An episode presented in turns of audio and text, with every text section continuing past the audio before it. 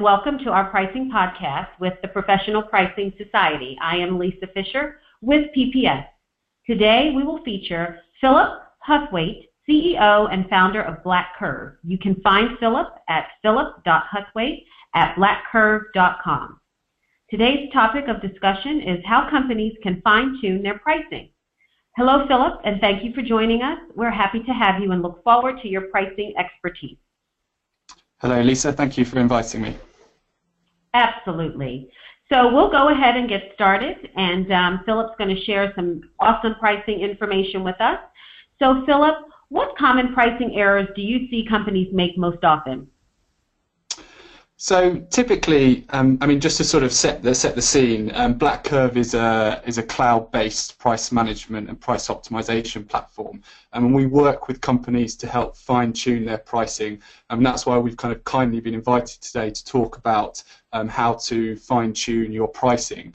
Um, we typically see common errors that company make is is is a number of errors in terms of you know, an over reliance on Excel to manage their pricing is a, is a key one. Um, you know, one simple formula drag on an Excel spreadsheet can cause large problems. We see an over reliance on cost plus pricing. So whilst cost plus pricing is fair, it's justifiable to customers, and ensures a region, reasonable margin, um, it does limit customers' ability to um, positive price discriminate or positively price segment um, their strategy to, to different customers.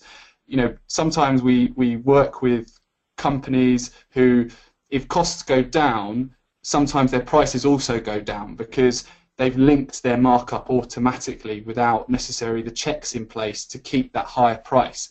Because if customers are still buying from you at that higher price, you know, there's no reason why just because your costs have gone gone down and you've managed to be more efficient that you can't still sell at that higher price. Um, also, that, that you know, when when people are using cost plus pricing, it ignores the value that your product is providing to customers and it ignores that, that willingness to pay. I mean, how many of us go and buy a coffee in the morning, say from, from Starbucks? Um, I mean, you know, my favourite is a cappuccino. It's £3.10 currently. Um, does it really cost that much? You know, I, I, I think not you know you're you're buying into that experience, that brand, and um, that need for that pick me up in the morning, um, and whether or not it costs from three three pound ten, you you you want that caffeine hit. Mm-hmm. We sometimes find that sales teams are also over discounting. You know, this may be because they've got a lack of discount control. They're not, you know, you're the pricing manager, or there might not be a pricing manager. Is there's no information to the sales force. They don't know what prices have been achieved by, say, Jane up in the north of the country versus Bob down in the south. You know, will that customer who's buying from you time and time again still continue buying from you if if you're if you stop discounting you know once you've made that initial transaction a lot of the time they value that relationship so you know you can start to try different tactics and, and maybe not discounting also we see companies only making pricing updates once a year and that's because a lot of the time pricing changes can be time consuming, especially if you're a company that's got thousands, if not hundreds of thousands of products, customers that are geographically spread. It's it's a bit of a pain to do it. Um, there might be a, a drawn out manual approval process. There may not be the tools in place to apply advanced pricing strategies. But you know, we've got to remember that, that pricing is a journey and you need to be constantly innovating, testing, tweaking to get those incremental gains. You know, if you if you see an error, can you change it quickly if, if you don't have the tools in place? You know, it's unlikely that you will be able to. Uh, I mean, there's two examples which I'd like to sort of touch upon that um, that sort of uh, well, I don't know, so it made me chuckle, but it um, it sort of shows that even the big boys can get it wrong sometimes. There's a there's a, a retailer in the UK which is called Marks and Spencers, mm-hmm. and they're a large a large retailer. Um, they're they're online. They have uh, bricks and mortar stores, and they were seen selling a 50-inch uh, 3D television which was normally retailed at, at £1,099. Probably in today's money, that's the same in dollars and euros, unfortunately. Um, right. But it, it, it, it was on sale um, in their website and in their stores for 199 pounds, so a thousand pound discount. You know, once that got known on Twitter and, and, and social media, you know, you can imagine the orders flooded in, um, and they, as a result, once they realised that mistake, they quickly changed it, and, and they, they they, there were many disappointed customers who'd, who'd completed an order but hadn't received it. But actually, in Marks and Spencers, as a positive for them, for the people who had actually already received the goods, they didn't do a product recall and they sort of they accepted that error um, and, and, and they just you know accepted it and as a gesture of goodwill to the people who hadn't received that goods they actually gave them a, a 25 pound voucher so they actually did very well even though they com- completed an error um, there's another company in the UK which is called Screwfix that did a similar thing. They're, an, they're a large um, supplier to the construction industry, and they um, actually had a period where all their products were £34.99 pence. Every product on the website, you know, and it was only for uh, for sort of 30 minutes to an hour, but you know the, the eagle-eyed people out there were snapping up thousands of pounds worth of equipment for 34.99 I mean, a lot of their tools will retail for kind of £500, £1,000, so they were seriously losing out. Um, and when they quickly realised the mistake, they actually they, they issued a press release and said they're not fulfilling any orders. But again, there was sort of public backlash of, um, oh, you know, hang on, you've communicated the price, I've signed a contract, I've I've paid you the money, the money's left my account. Why why can't you fulfil that? So there's some sort of more high-profile examples of where um, of where pricing errors have, have occurred, um, and, and and so you can imagine that the pricing errors that happen, and even the smaller businesses, even though they don't you don't necessarily hear about them, um, they can cause significant sort of public angst. Um, just sort of two more points on um, on this is sometimes we see that customers, there's no consistency in the pricing that, that they're publishing to customers. Whilst this might not be necessarily a mistake, such as in the Marks and Spencers and the Screwfix example, when, when a company has maybe their good, better, best range, is the pricing that's being communicated to customers consistent? You know, why should a cupboard that why should sorry uh, uh, you know, if you're selling bathroom products, your basin that you use on a daily basis, why should a basin that has a drawer and a cupboard underneath cost less than a basin that just has a drawer underneath? You know, if customers feel that you know, oh, there's something not quite right, they'll have less confidence in your prices of your other goods and services. Um, and, and last but not least, in terms of some other common pricing areas we see, it's companies not having um, the right tools in place to apply advanced pricing strategies, and as a result, they're reliant on sort of your very basic strategies, such as cost plus pricing, which I've alluded to earlier. If you don't have the right tools in place, you can find it very difficult to see the impact of your pricing changes. You know, you don't have that transparency. It's difficult to learn. Um, if you if you make a pricing mistake, you will only find out sort of maybe at year-end reports when you're you're talking to your shareholders or or your finances or your leadership team, you know, and it's a year late of a pricing change which you made a mistake sort of earlier on in January, for example, mm-hmm. and you know other you know other strategies which we see people not adopting is um, taking advantage of psychological pricing. You know, mm-hmm. advanced pricing strategies. Again, whilst not using them is not an error as such, it's you know starting to think innovatively about how you can maximize the price for your goods and services. Strategies such as psychological pricing are proven to work, yet you know I, am pretty sure that most companies don't use it. Um, there's this there's this famous American study of a university did that they sold a dress for 45 pounds versus 49 40, sorry 45 dollars versus 49 dollars, and you know I think nine times out of ten the 49 dollars dress sold more than the 45 dollars. So people do fall for those mistakes even now, uh, even though we know about it, we still feel that, that the $49 is better value for money. So, um, so there's just sort of an introduction in terms of some of the common pricing errors we see companies making. Excellent example. Thank you so much, Philip. So, segueing on to, um, and I think you touched on a couple of them, but uh, there's some more examples I believe you have about common pricing strategies that you see businesses adopting. Yeah, great question, Lisa. So, um, you know, as I mentioned, sort of cost plus pricing is one that we see uh, used a lot by organisations, and this is mainly in you know your manufacturing and your distribution type companies, very much where they're dealing with you know they're at the coal face, they're very much all to do with their raw materials, they know how much their product costs, and then what they do is they uh, take the cost to manufacture or buy the product and then either apply a fixed real amount uplift or a percentage uplift to get to the selling price uh, in order to transport it to you know higher or higher up in the supply chain. Now, as even though this ensures a consistent pricing across product ranges and gives them the confidence that their costs are covered, you know, as I've alluded to, it ignores the value that your product provides, and you know, you're not exploiting that ability to price differently. You might be able to price higher in, um, I don't know, in in um, uh, China versus in uh, Japan, for example, or or in in North America price higher than in South America, you know, or, or one customer in the north of the country versus the south of the country differently, um, and still sell the same. So it, that, that, that's why I sort of I've touched upon that cost plus pricing is a strategy that, whilst effective, um, it can be there are better options out there. But still, you know, I've I love talking to manufacturing companies who are at the start of this journey because instantly they get really excited of, oh right, there's other strategies about there out there that can can just very simply um, I can adopt and then um, improve my profitability. In a, from a retail sense, typically we see dynamic pricing being very common. And this is where, um, think of it, you, companies can change their prices based on maybe algorithms that have been developed that take into account competitor pricing, supply and demand, and maybe some other external factors in the marketplace. And the real goal of dynamic pricing is to find the highest price that um, consumers are willing to pay.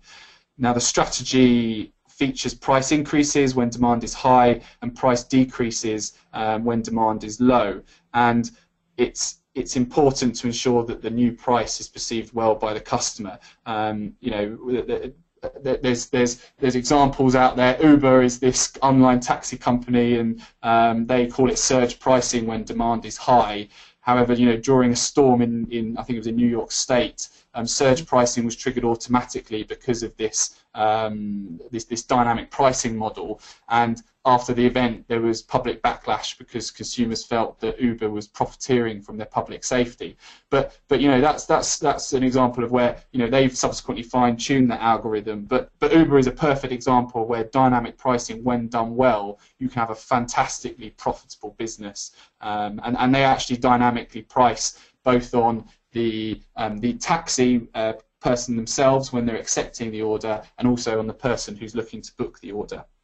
Mm-hmm. In terms of um, maybe your more of your niche markets or or or in sectors where products are sold based on necessity, we generally see a value-based pricing adopted. So think of you know your pharmaceutical companies who are selling drugs. Um, if you need that drug because you've got um, a particular health problem, you're going to buy that drug. Or think of um, fashion, which I suppose some people could say say it's a drug as well. You know, if you want right. that you want that latest handbag, you know, you're going to buy it regardless of the price. I mean, Apple is another brilliant example. You know, the new iPhone that comes out is always seven hundred pounds, always seven hundred dollars. Yet, yet, does it really cost them that? It probably costs them a hundred dollars, hundred pounds max to produce that unit. Yet people still want that must-have gadget. It can be also used in value-based pricing. Is also used on the flip side to sort of offer a you know cheap cheap and cheerful basic value range. And and McDonald's does this with its sort of value meals um, serving fast food for the masses. There I mean there are, there are various other fast food chains which do the same but um, but that's kind of one one example. And what value based pricing is is is trying to do is get to a point where you can achieve the highest possible price that still the customer is happy because they perceive the value they're getting um, is bang on, bang on the mark. Excellent, excellent examples. So moving on, if a company wants to optimize their pricing, how would they go about it? What are your suggestions? Yeah, it's kind of. I mean, we always at Black Curve we always see pricing as a bit of a journey you know it's important to um, before before anything to to know that there's not one size fits all approach. Even if you look at your competitor, the pricing strategy that they have might not necessarily fit the way that you do things. So you know, that's I just want to frame it initially that pricing is a journey.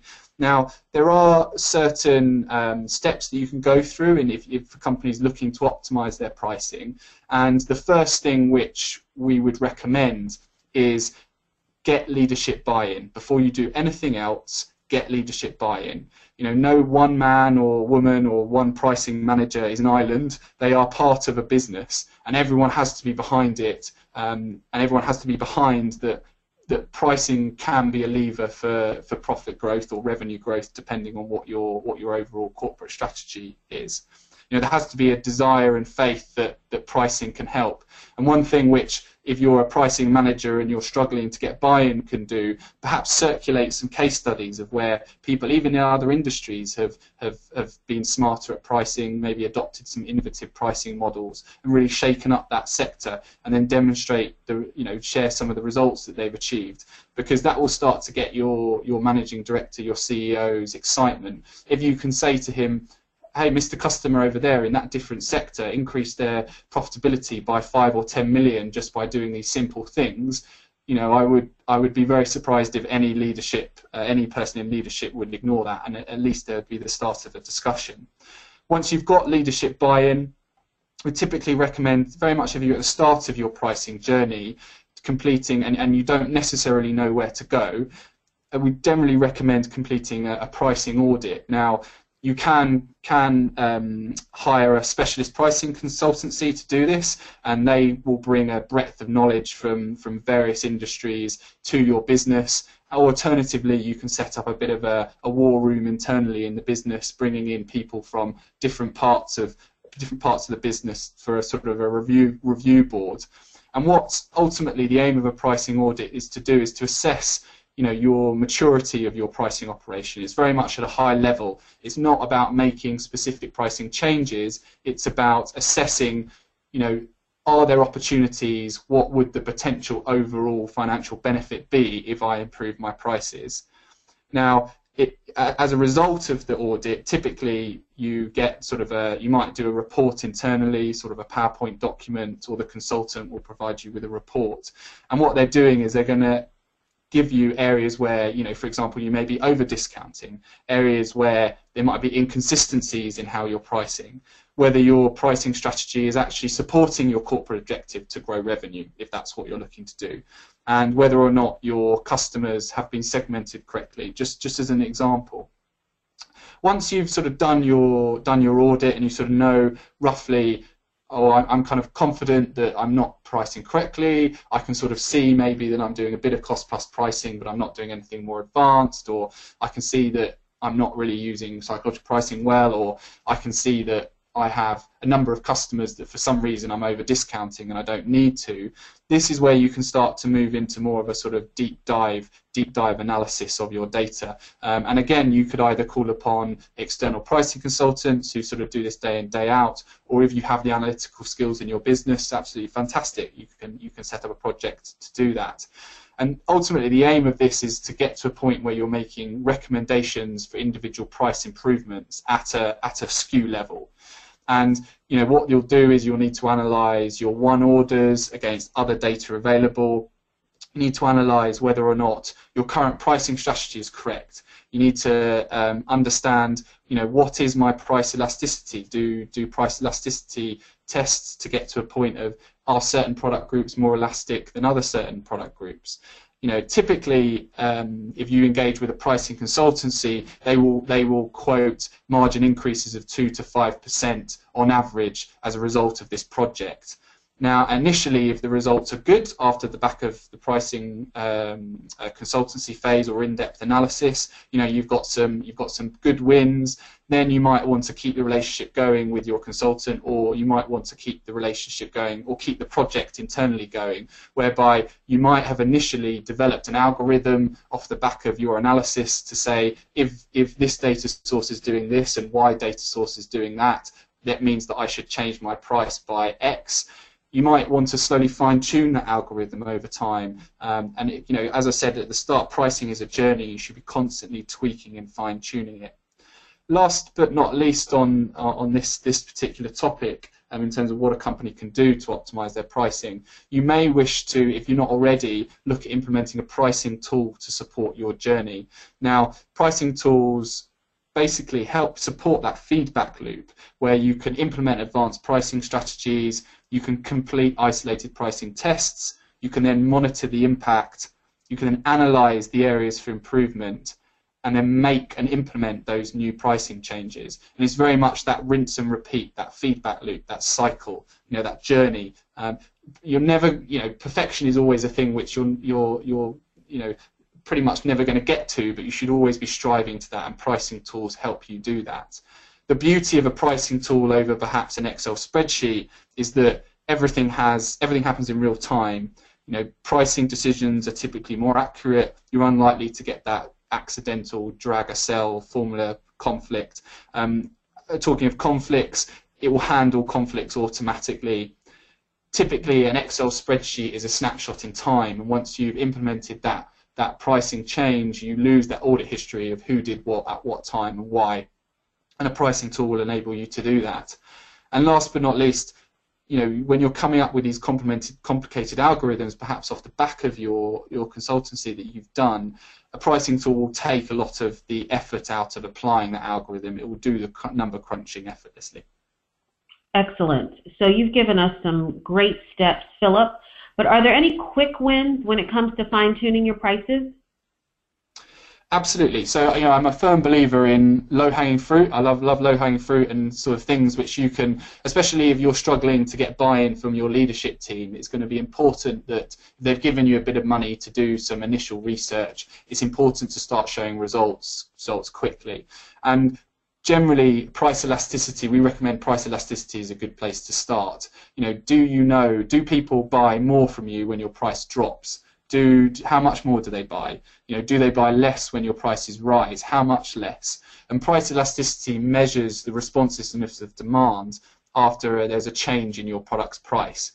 You know, if a if a small change in price is accompanied by a large change in quantity demanded the product is said to be elastic or, or sensitive to price changes you know, alternatively, uh, if a product is inelastic, if a large change in price is accompanied by a small amount of change in quantity demanded.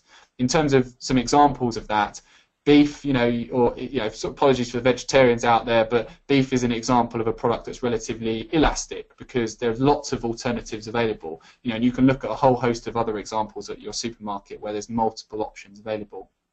Petrol, on the other hand, is inelastic because most people need it. They need to get from A to B. They need to drive their car. So even when prices go up, demand doesn't generally change much. Also, products with a stronger brand tend to be more inelastic, which makes building brand loyalty a good investment. Typically, businesses who charge higher prices uh, uh, uh typically businesses that charge higher prices of demand for the product is, is, sorry um, in terms of moving forward, if you can find your price elasticity, in summary of this, if you can find your price elasticity, it can help your company assess any product outliers, such as items where prices can be increased with no impact on sales. Some other sort of low-hanging fruit or low or, or other options which you may wish to adopt, you might think about reframing your product value. So it's easier to evaluate how much you're getting out of a, an £89 a month subscription than a, than a thousand pound a thousand pound a year subscription, even though the average out to be the same. The end consumer can sort of digest that a bit quicker and see, oh, hang on, this is how much I get paid each year. Therefore, you know, 89 pounds doesn't seem that much. Or likewise, if you're a business owner, this is how much budget I get each month. 80, 89 pounds or a thousand pounds a month doesn't seem that much. You might also wish to sort of amend some of your marketing wording or, or, in some of the literature that you're sending out to customers. You might be issuing price lists to customers, for example. There was a, a CMU study who did a, a trial with, um, with various elect electronic components, and they uh, managed to increase the price by 20% by just changing the messaging from a $5 fee to a small $5 fee. And therefore, you know, that, that simple word made people think, oh, right, this is actually a good deal. You might also wish to sort of keep prices simple. So there's a, a, great study in the Journal of Consumer Psychology whereby researchers found that prices that contain more syllables seem drastically higher to consumers. You know, think of your, your $1 comma 499.00 versus your one dollar comma four nine nine or your one four nine nine. For some reason, people think that the one four nine nine just written out like that is cheaper than than the than the item with more syllables. So it's it's it's thinking innovatively um, of how you can best sort of communicate your prices. And lastly, on this, you might think about bundling items or, or that are typically purchased together in tandem. Great example of this is in the luxury car market. You know, they generally bundle things. You, you might go and buy your, I don't know, your Land Rover or your, your Volvo or Vauxhall or whatever car it is, and you know, you they might sell you this luxury RS super kit, which includes I don't know, heated leather seats, um, navigation system, and roadside assistance for just this fantastic price, Mr. Customer. You know, you think, oh, I want that RS luxury package. You know, you, you think I'm going to need that. Whereas if, if, if the salesperson was going to say, would you like roadside assistance, uh, sir? You know, you're going to think, oh, that's a bit rubbish. But it's, it's how it's packaged differently and it's bundled differently. So you've managed to upsell and increase your order size excellent examples of quick wins when it comes to fine tuning your pricing. Philip, how about any long-term strategies to fine-tuning? So in the long term, first and foremost, I think you need to double down on research. You need to know what your market's doing, how well you've performed historically, and then over time, you know, you can move towards completing more detailed sort of pricing tests. You need to know, basically, in the long term, you need to know if your pricing strategy is working. You need to be able to fine and iter- do an iterative process to optimize your, your pricing. In order to do that, in order to fine tune your pricing in the long term, you need to first of all set your business goals. So, are, is your business goal, are you looking to grow revenue or are you looking to improve profits? Generally, if you're a publicly traded company, they always want to see revenue growth. So, that's going to have a very different pricing decisions versus improving profitability. So as I mentioned, if you're looking to grow revenues, the key focus is going to be increasing the number of goods sold. You, you know, you're not going to be concerned with, with margin. You need to get to that tipping point whereby reducing the price, you sell more goods which make up the difference in revenue if you kept that price at a higher point. Once you have your business goal, you can then determine what market or what products you're going to use for your, your pricing tests you know, it's advisable to select goods and services that have a statistical representative sample, i.e. larger than average volume volume of sales. Once you've selected these parameters, you can have a, a, separate control group in a similar product where you keep your prices constant as a benchmark. They don't have to be uh, the, exactly the same products, but you might want to pick, for example, if you're selling kettles, your control group might be toasters, for example, as they're both uh, sort of kitchen kitchen goods. And then you do the price test in small increments, such as you might you might pick a small set of products and then you test it over 30 or 60 days. You make your price change, you let it run for 30 to 60 days, and then you get the results to, to test whether it's significant you can complete sort of variance analysis to get a solid conclusion of whether or not that pricing change is having an impact on your revenues and profits. And then, um, it, you know, so so basically in the long term, it's about setting this framework in order for you to complete pricing tests, innovate, um, and fine tune over over a longer period. Because you, as much as you can do research of what ifs, you now need to get actual results. Excellent. And so, Philip, what examples can you share of some companies who have successfully, excuse me, fine-tuned their pricing? Yeah, I, love hearing about companies who've done it well. What I'm going to do is pick sort of two that um, we have we've explicitly worked with, and then another that uh, I came across uh, a couple of weeks ago, which sort of I, I, really enjoyed hearing about. So the first is a lighting manufacturer that we worked with, and they'd actually invested heavily in in their manufacturing plant. They'd invested a lot of money to automate it. So if you think of a manufacturing plant, they're putting in robots to bring the cost to manufacture that, that good down. However, they had also adopted or, or, sort of a historical legacy. They had a cost plus um, pricing strategy. And therefore, any gains that they'd made through automation were pretty much wiped out. That's because in amongst the sales force, there was this general understanding that we needed to make a certain margin, and that was that was acceptable. So let's say the general um, uh, understanding was a 30% margin was acceptable. They were making a 30% margin when the goods cost more to produce, and now they're still only making a 30% margin when the goods cost less to produce. Now, so you know, as you, as you can imagine, as as any business leader would be, that's a bit of a frustrating process because you've spent a lot of money on your manufacturing plant, yet you still haven't seen any impact on your bottom line. So the leadership team really got behind the message that pricing could be used as a driver for business growth, and they selected us to implement a pricing tool that enabled them to first and foremost decouple their pricing decisions from the cost plus price. And this meant that when costs changed, you didn't automatically get a change in, in price. And also, the pricing tool enabled them to apply advanced pricing methods, which enabled them to positively discriminate based on parameters such as uh, quantity purchased or volume sold. So they could easily price differently, for example, based on if a customer purchased one, because that's going to cost them a lot more to just manufacture one, or if a customer purchases 100 from them, because it's going to cost them less because of economies of scale. Uh, I can't, unfortunately, I can't share the exact financial benefits, but what I can say, um, just initially, even after the first six months of this tool running, the financial benefits were extremely positive.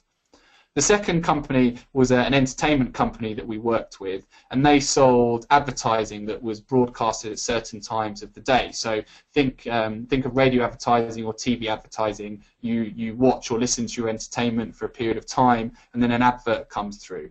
Now they have a limited inventory each day because each channel or each station, um, you know, you have a, have a certain number of programs and a certain number of advertising slots.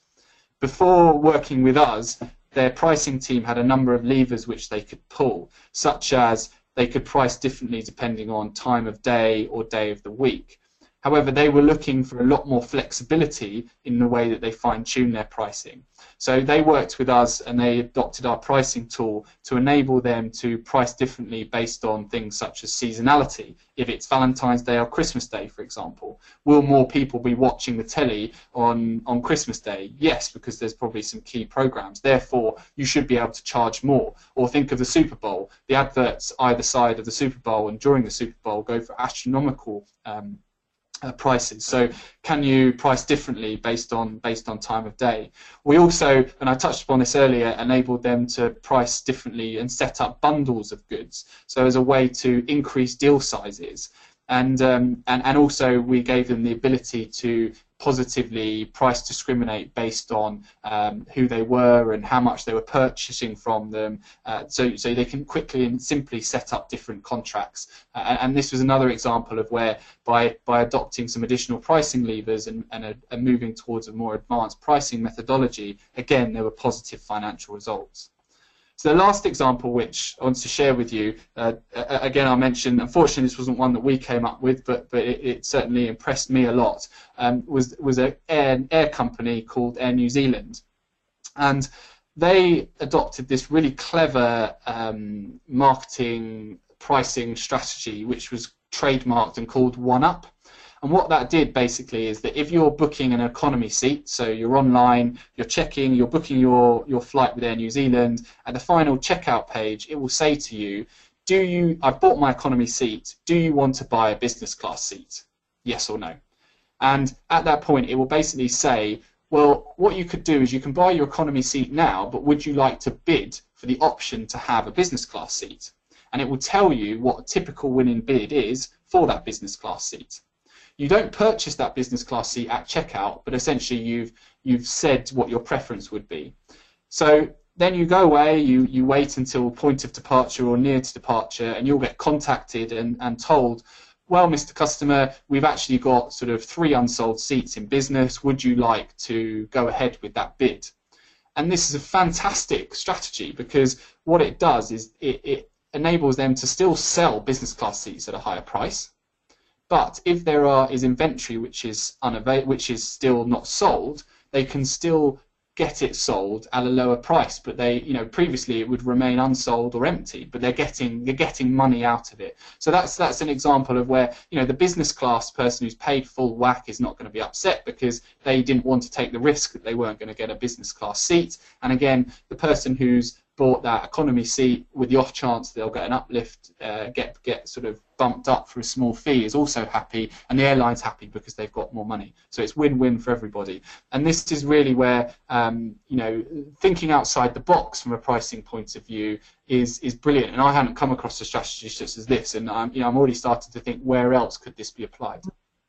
Excellent example. So, in wrapping up, Philip, we've talked about lots of different topics. Um, if companies want to optimize their pricing, how do they go about it? Quick wins we discussed, long-term strategies to fine-tuning pricing, and then some awesome examples. Let's wrap up and tell our listeners what are some pitfalls that they can avoid when fine-tuning their pricing. So I, suppose you know first and foremost, if you get your pricing wrong, it's going to cause a decrease in revenue and potentially profitability as well. Uh, but I think really the, the the you know that's that's kind of without saying. I think one of the things which a lot of people perhaps ignore is the pitfall is what the customer is going to say and how they're going to react to any pricing changes. You know, it's about about that balancing act, that that walking on that um, that, that wire and managing to, to stay up, that circus wire and managing to stay up. It's, it's that fine, fine balance. You know, there's a number of high-profile cases where there's been negative press as a result of, uh, of completing sort of pricing changes which haven't been sort of well received. And you know, we look at there's a I, I don't know if this this chocolate bar is available in the states, for example, but there's a, a chocolate bar which I, I mean you can buy it at airports called Toblerone, and they got into a lot of a lot of problem recently about they actually reduced the amount of chunks on that chocolate bar and increased the space between each chunk. Now it's a bit of a silly thing to do. You know, people started taking pictures on Twitter, and people were getting actually quite quite frustrated about this and saying this is ridiculous. Um, and there was there was actually a lot of public backlash, and they they had a lot of uh, a lot of problems. Now whether or not you know that public backlash will mean that they'll make less money. Time will tell, but um, but you know it's important to consider the customer when when making pricing changes. Another example is Unilever.